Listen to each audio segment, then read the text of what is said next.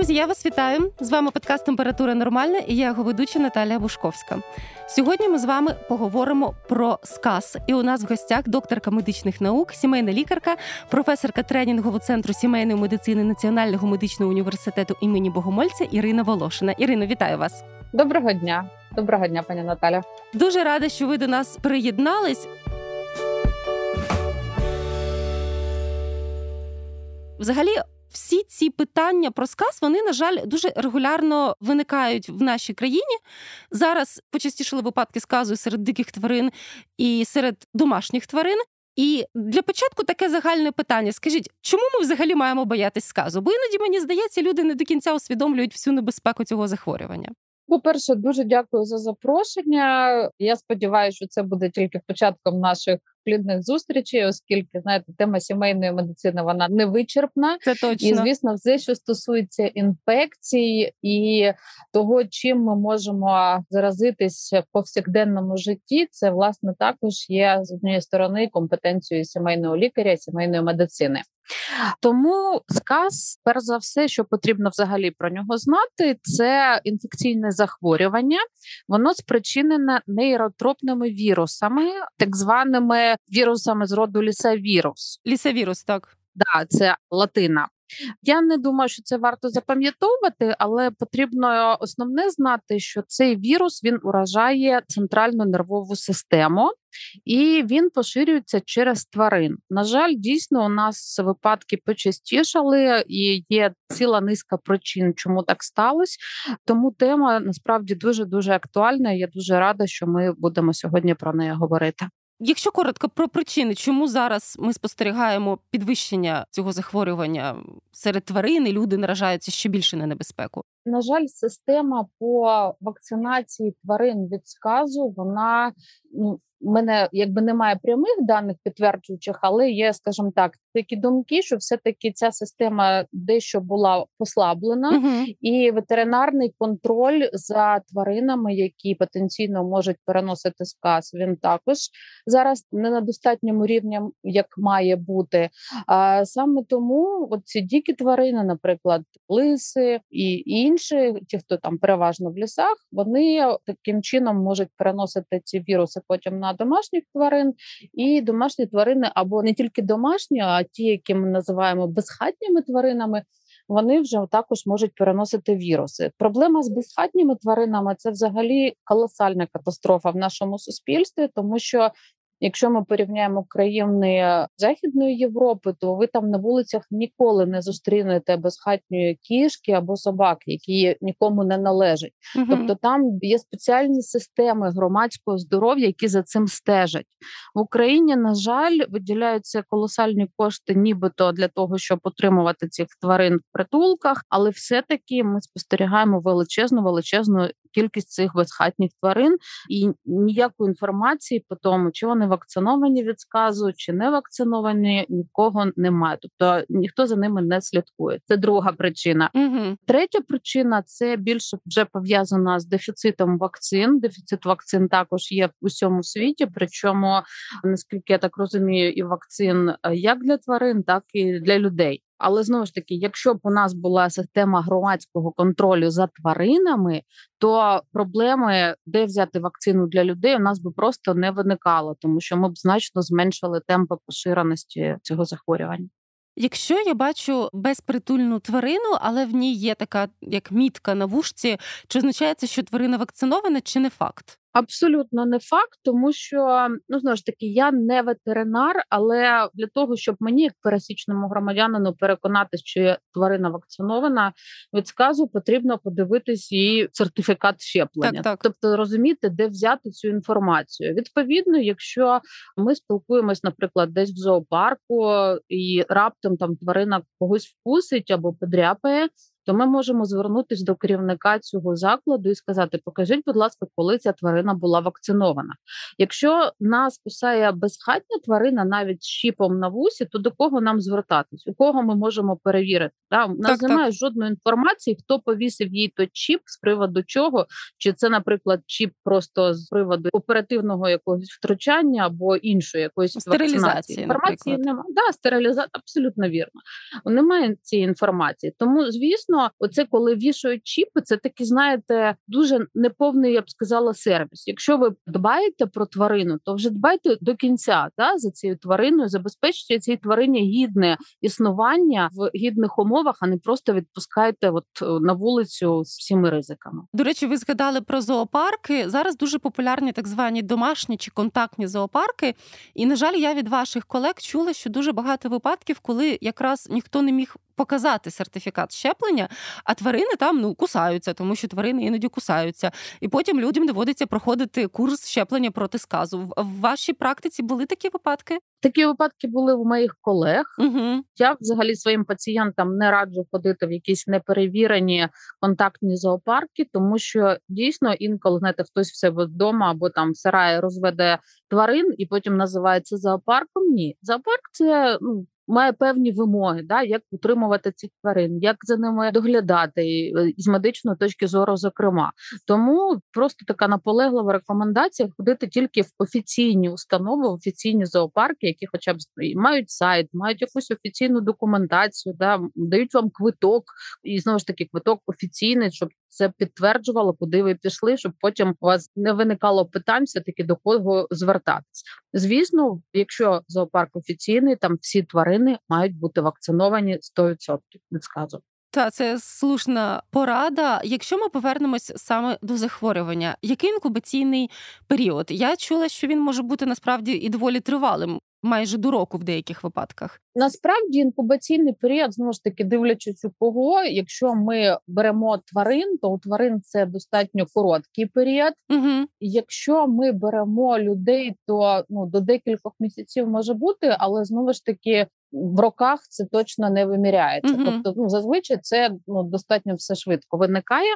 Але тут для чого взагалі нам потрібна інформація про інкубаційний період? Ця інформація нам потрібна для того, щоб ми розуміли, що, наприклад, якщо ми зробимо вакцинацію одразу в день, коли вкусила тварина, навіть потенційно заражена, то вже на 12-14 день у вас будуть вироблятися антитіла, тобто Мгм. захист проти сказу.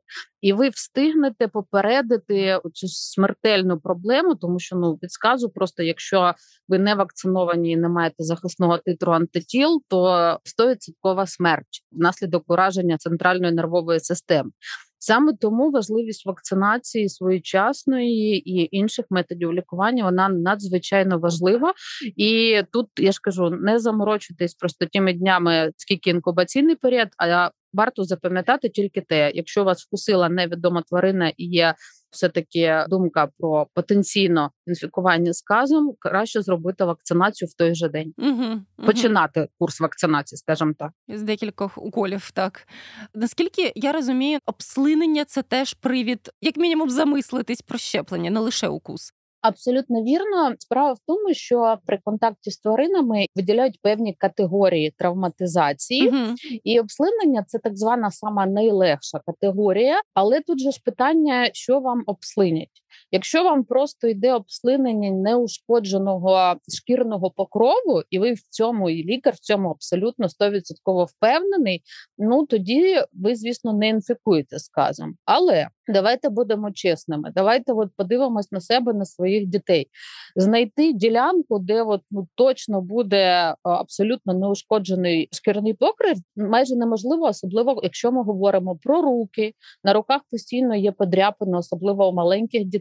А ми ж якби за що кусають? За правило за руку кусають, за пальці кусають. А От е, дуже часто потрапляють на слизові. Знову ж таки, обслинення слизових це буде вже джерелом інфікування. Угу. Тобто, це може і в око та слина попасти, і в ротову порожнину може попасти. Тому обслинення це також є привідом звернення до лікаря, навіть якщо, як то кажуть, просто собака ткнулась вам в якусь там ділянку тіла, де поруч, наприклад, була ранка, все таки краще прийти до травматолога і пояснити йому ситуацію, і все таки розпочати курс щеплення. І тут ми якраз підходимо до проблеми, що дуже багатьох людей відмовляють робити щеплення і кажуть іти спостерігати за твариною, шукати цю дворову кішку, яка подряпала, або дивитися, як тебе себе почуває якась безпритульна собака. Давайте прокомунікуємо, наскільки небезпечний такий підхід, і що робити, якщо людина з такою ситуацією зустрілась. Ну, скажімо так, у нас існують певні законодавчі поки неузгодженості щодо того, хто все таки має проводити цю вакцинацію і надання допомоги при сказі, тому що згідно існуючого наказу в Україні, на жаль, цим мають займатися виключно лікарі-травматологи, які ще пройшли спеціальні курси. Угу. На жаль, далеко не в кожній локації, не в кожній місцевості можна, по перше, швидко знайти такого фахівця, тобто інколи до нього потрібно декілька кілометрів їхати. По-друге, інколи це просто травматологи, які суміщають декілька ще робіт, як хірургія та інше, і внаслідок просто своєї катастрофічної зайнятості вони, як то кажуть, можуть інколи відмахнутися від пацієнта і дати отаку пораду, типу йдіть, спостерігайте. Тому зараз ми в національній технічній групі експертів з імунопрофілактики за ініціативи Міністерства охорони здоров'я все таки дійшли висновку, що потрібно переглянути існуючий наказ, і якщо буде така можливість, все таки делегувати певну категорію пацієнтів, щоб були оглянуті сімейним лікарем і відповідно проведена вакцинація, то будуть внесені відповідні зміни в наказ. Але що відбувається зараз? Зараз дійсно, якщо все таки у вас був контакт з твариною і вона нанесла вам ушкодження, то будь ласка, зверніться в найближчий травмпункт. Угу. Поясніть ситуацію і запитайте у того лікаря, хто з вами спілкується, чи дійсно ви маєте право надавати допомогу у разі укусу твариною, яка може бути зараженою сказом. Тобто, це абсолютно нормально є правом пацієнта перевірити такий сертифікат у лікаря. Угу. Чому тому, що інколи знаєте, вам можуть таку пораду дати взагалі не той лікар, який відповідає за сказ в цьому відділенні. А той, хто відповідає, навіть не буде знати, що така ситуація стала. Всяке може бути. Тому перевіряйте. Потім, коли вам дадуть пораду, що просто йдіть, спостерігайте за невідомою твариною, це також не відповідає існуючому ні наказу, абсолютно. Ну от де ви її знайдете, да і ні здоровому Так, глузду. так. От якщо та тварина кудись побігла, її взагалі нереально знайти, а ризик дійсно інфікування є. Тому все-таки варто наполягати на проведенні щеплень. Вакцини зараз доступні. Угу. Не скажу, що їх прям надлишок, але вони доступні, їх можливо знайти. І вакцина майже не викликає серйозних побічних ефектів, тобто ну це достатньо безпечно. Так звана постекспозиційна профілактика. Раз уж таки сталося. Тому краще все-таки курс щеплень провести. Якщо вам відмовляє один лікар, ну у нього, як правило, завжди є керівник цієї установи, або, ну, наприклад, є сусідня лікарня, де також існує такий же травматологічний кабінет. На крайній випадок існує гаряча лінія Міністерства охорони здоров'я, куди ви також можете звертатися. Або Національної служби здоров'я України. А, не зовсім національна служба тут якраз не буде нести вплив. Це більше компетенція не надання допомоги, тобто це більше щодо відділу надання допомоги Мгм. медичного о, тобто Міністерства охорони здоров'я. Тобто алгоритм, якщо підсумувати такий, звертаємось в найближчий травмпункт, ви ідеалі проходимо курс щеплення. Якщо ні, Так. то ми звертаємось до керівництва травмпункту амбулаторії або шукаємо паралельно, можливо, інших експертів і можемо поскаржитись на гарячу лінію Міністерства охорони здоров'я. Так тут я що можу ще додати в Україні. Є дуже потужний, я б сказала, унікальний ресурс, яким ви можете користуватись абсолютно вільно. Це група в Фейсбуці, яка називається Вакцинація питання та відповіді. Ця група була створена спеціально організацією Батьки за вакцинацію, яку очолює Федір Іванович Лапій. І ви туди можете писати будь-яке ваше запитання або проблему, яка у вас виникає в житті, пов'язана з ненаданням допомоги, що стосується вакцинації.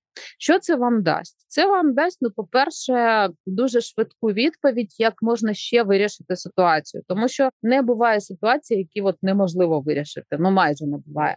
Там присутні дуже фахові експерти, модератори, люди з практичним клінічним досвідом, які знаються, як правильно вам надати допомогу вам або вашій дитині, і попередити оце гостре інфекційне і дуже небезпечне захворювання, як сказ. Тому не соромтесь, ця група абсолютно вільна в доступі. Долучайтесь до неї, ставте запитання. Я певна вам допоможу. Дуже дякую, що ви згадали цю групу. Я підтверджую, що вона неймовірно помічна не лише в питаннях там щеплення проти сказу, а в принципі в питаннях вакцинації. Я потім залишу посилання на цю групу в описі нашого подкасту. Тому це дійсно слушна порада. Яка схема щеплень? Пам'ятаєте, ми всі боялися ці 40 уколів в живіт. Як зараз виглядає курс щеплення проти сказу? Насправді схема щеплень у нас трошки відрізняється, наприклад, від схеми щеплення, яка проводиться в Сполучених Штатах Америки. У нас це 5 щеплень, угу. а в Штатах це 4 щеплення. Угу. Тобто, як правило, проводиться в день звернення до лікаря, потім на 3, 7, 14, 28 дні. Це внутрішньом'язове введення, тобто ніяк не в живіт, а ну, як правило, це дельтаподібне м'ясо дорослих людей. І знову ж таки, це достатньо безпечна схема введення, і, взагалі, сама вакцина вона достатньо безпечна і головне дуже ефективна в профілактиці сказу. Тому ні про які 40 уколів ми не говоримо. Ми також не говоримо про якісь страшні побічні ефекти, тому що я знаю, існує міф, що це от дуже дуже небезпечно, тільки проводиться там в умовах стаціонару або Є там, що міф, ще то і інколи там навіть на жаль медики відмовляють, кажуть, ой, знаєте, краще поспостерігати за тваринкою ніж робити цей дуже важкий курс щеплень. Нічого він не важкий, абсолютно він дієвий. Він дієвий в плані того, що антитіла виробляються, захист формується, і якщо є, хоч невеликий шанс, але того, що ви можете заразитись на сказ і померти, то повірте, краще зробити ці п'ять щеплень. Але саме за такою схемою це також дуже важливо, щоб не пропускати жодне з них. Знаю, що за діючими наказами, які також викликають там дискусії в професійних колах, дійсно є згадка про госпіталізацію, якщо людині потрібне щеплення проти сказу. Але якщо я не помиляюсь, навіть там воно не показано для всіх категорій населення. Правильно ж? Абсолютно. Тобто існує 205-й наказ, він існуючий, який ви також можете спокійно перевірити. Там є чіткі покази, кого госпіталізують, кого ні. Просто так, якщо коротко, скажу, що, наприклад, якщо це вагітна жінка, то скоріш за це буде рекомендована госпіталізація. Якщо вас вакцинували зовсім нещодавно від сказу, наприклад, минулого місяця, і знову вас хтось вкусив, і знову потрібно там щось вводити або вакцинувати, то от тут питання по повторним веденням також, скоріш за все, буде вирішуватись в умовах стаціонару, і є невеликий перелік ще інших супутніх хвороб, при яких вам можуть порекомендувати госпіталізацію, але він такий не великий, тому більшість, е, все таки переважна більшість людей і дорослих і дітей має бути вакцинована в амбулаторних умовах. Чи є люди, яким з точки зору їхньої професії потрібна зараз боюсь помилитись, профілактичне щеплення проти сказу, якщо це так можна назвати. Ну, наприклад, люди, які працюють з вірусом сказу в лабораторіях або єгері, чи роблять їм щеплення заздалегідь, скажімо так, існує дійсно так звана преекспозиційна профілактика uh-huh. і постекспозиційна. Тобто, пре ми говоримо, коли дійсно ми вакцинуємо групи ризику, і таких категорій існує п'ять. На жаль, от я не бачила, щоб у нас вони так були виділені в наших наказах, але, наприклад, в настановах американських вони достатньо просто окреслені, і, наприклад, там от правильно ви кажете, ті, хто працюють безпосередньо самим вірусом в лабораторіях, відносяться до найвищої категорії ризику. Потім інші категорії займають ветеринари, ті, хто працюють, надають допомогу потенційно хворим тваринам, але переважна більшість населення, такі як ми з вами, в тому числі і медики, хто просто працюють з людьми, тому що люди, якщо вони не інфіковані вірусом сказу, вони ну ніяк не можуть е, заразитись. Наприклад, якщо вони просто прийшли по щепку, mm-hmm. вони нікого сказом не заразять. То ми відносимось до найнижчої категорії ризику, і нам попередня вакцинація не потрібна, не потрібно її проводити. Якщо ми говоримо все-таки про цих єгерів, про тих ветеринарів, хто працюють з потенційно інфікованими тваринами, то там дійсно існує схема профілактична. Раз на три роки потрібно оновлювати цю вакцинацію. Тому це можна розглядати, але таких знову ж таки категорії людей їх дуже дуже небагато. Я зрозуміла. Щеплення проти сказу в нашій країні доступно безоплатне, якщо я правильно розумію, чи все ж таки ні? У нас в Україні да є така, я б сказала, розкіш як безоплатне щеплення від сказу. Чому кажу розкіш? Тому що в тих країнах, де немає проблем з безпритульними тваринами, там зазвичай знову ж таки людей дуже жорстко попереджають про такі ризиковані контакти з невідомими тваринами, і інколи страхові компанії виставляють дуже високу вартість за курс постекспозиційної профілактики, тобто після укусу тварин, якщо людина дійсно була в якихось кліматичних, скажімо так, зонах. Ну, наприклад, поїхала в якусь країну і там вкусила там або мавпа або е, якась інша тварина екзотична, а людину про це попереджали, але угу. вона все одно пішла на контакт да, з такою твариною. Тобто, ну зазвичай це або страхова, або позастраховою, і повірте, це дуже дуже вартісний курс в інших країнах. Так, я до речі, чула історії про те, що це якісь десятки тисяч доларів, і це е, завжди шокувало людей, які, наприклад, переїхали, емігрували, можливо, навіть ще до повномасштабного вторгнення в інші країни. Це дійсно шалені гроші. Я розумію, що коли ми вже кажемо про симптоми, все дуже дуже погано, але все ж таки, які симптоми сказу, щоб зробити нашу розмову вже доповненою? Ну знову ж таки, як у кого симптоми у тварин чи у людини, коли у людини з'являються клінічні симптоми, тобто будь-які прояви боязні води, наприклад, і інші симптоми ураження нервової системи, угу. втрата зору, там порушення мовлення, втрата свідомості, це фактично така передагональна стадія, тобто буквально через декілька днів ця людина помре. І в цій стадії вже не допоможе, на жаль, ні вакцинація, ні імуноглобулін, нічого не допоможе. Тому краще все робити Тільки вчасно. якось полегшити страждання, наскільки я розумію. Ну і да, але е, на жаль, в Україні щорічно фіксуються смертельні випадки сказу серед людей, і це дуже страшно. Насправді, якщо ми говоримо про тварин, то тут теж я б не радила вам фокусуватись на симптомах, тому що інколи це може бути просто сусідня домашня кішка, яку ви щодня спостерігали, гладили. Знаєте, і ну от раптом сьогодні вона вас вирішила подряпати. Чи буде це незвичайною поведінкою, чи не буде на ваш погляд? Якщо ви її бачили до того місяць, два або навіть рік. То ви ніколи не здогадаєтесь, що от сьогодні вона була інфікована сказом, а це можливо, так так. Тобто, дійсно у тварин змінюється поведінка. Е, наприклад, дикі тварини вони можуть е, якби йти більше на контакт до людей. Навіть інколи я знаю ситуації, люди намагаються з рук погодувати тварину, і тварина радо нібито йде, а потім вона разом з їжею хапає вас і за руку. Але знову ж таки, це не в 100% тварин таке спостерігається далеко. Тому краще, все таки, якщо перед вами незнайома тварина з незнайомим статусом вакцинації, як би ви не любили тварин, все таки утримайтесь від прямих контактів з нею. А якщо вже все таки пішли на контакти, тварина вас вкусила або ваших родичів, то вчасно зверніться за допомогою. Так, насправді це розповсюджена думка, що тварина хвора на сказ, вона обов'язково буде лише агресивною, в неї буде там піна з рота, це може бути, але є діапазон да, проявів поведінкових е, з цією хворобою. І для мене ще також важлива порада, що якщо дика тварина раптом потрапила в якесь людне, непритаманне для неї місце, то в будь-якому разі краще бути обережною, триматись подалі. Це не типова поведінка вже для тварини, особливо дикої. Що ж, по суті, ми з вами обговорили всі найважливіші питання. Я відразу згадую, до речі, історію. Я впевнена, що ви, як лікарка, її теж знаєте, що зафіксований в світі в історії медицини один випадок одужання від сказу.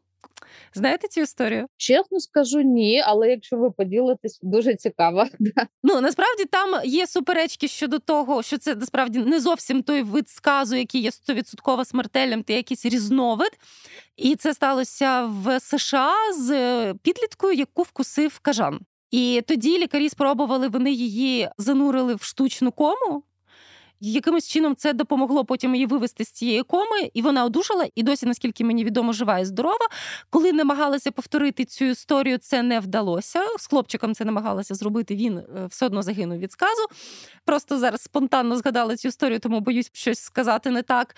Але там дійсно був якийсь специфічний різновид вірусу, який, можливо, дав оцей шанс з залученням високих технологій і розвитку медицини врятувати цю дитину. Але це єдиний, єдиний, єдиний випадок в історії. І і це точно було дуже складно і дуже дорого, і можливо більше не повториться ніколи. Тому будьте максимально обережні, вакцинуйтеся і не варто ризикувати з такою страшною хворобою. Наталю, ви дуже сказали ще одну важливу, я думаю, деталь, про яку ми mm ще не проговорили. Це все таки які саме тварини можуть переносити сказ. Так, так. Зазвичай, от зазвичай чомусь вважається, що це тільки лиси, собаки або ну максимум кішки. Угу. Насправді сказ можуть переносити будь-яка плотоядна тварина. Причому, от як ви сказали, і кажан це може бути дуже часто це їжачки і е, ті ж шиншили навіть. Тобто, всі, хто от мешканці того ж зоопарку, пригадайте, будь ласка, від самих маленьких, нібито таких тваринок, які будуть здаватись вам дуже дуже лагідними і приємними, все одно гризуни також можуть переносити в тому числі сказ. Тому будьте дуже дуже обачними.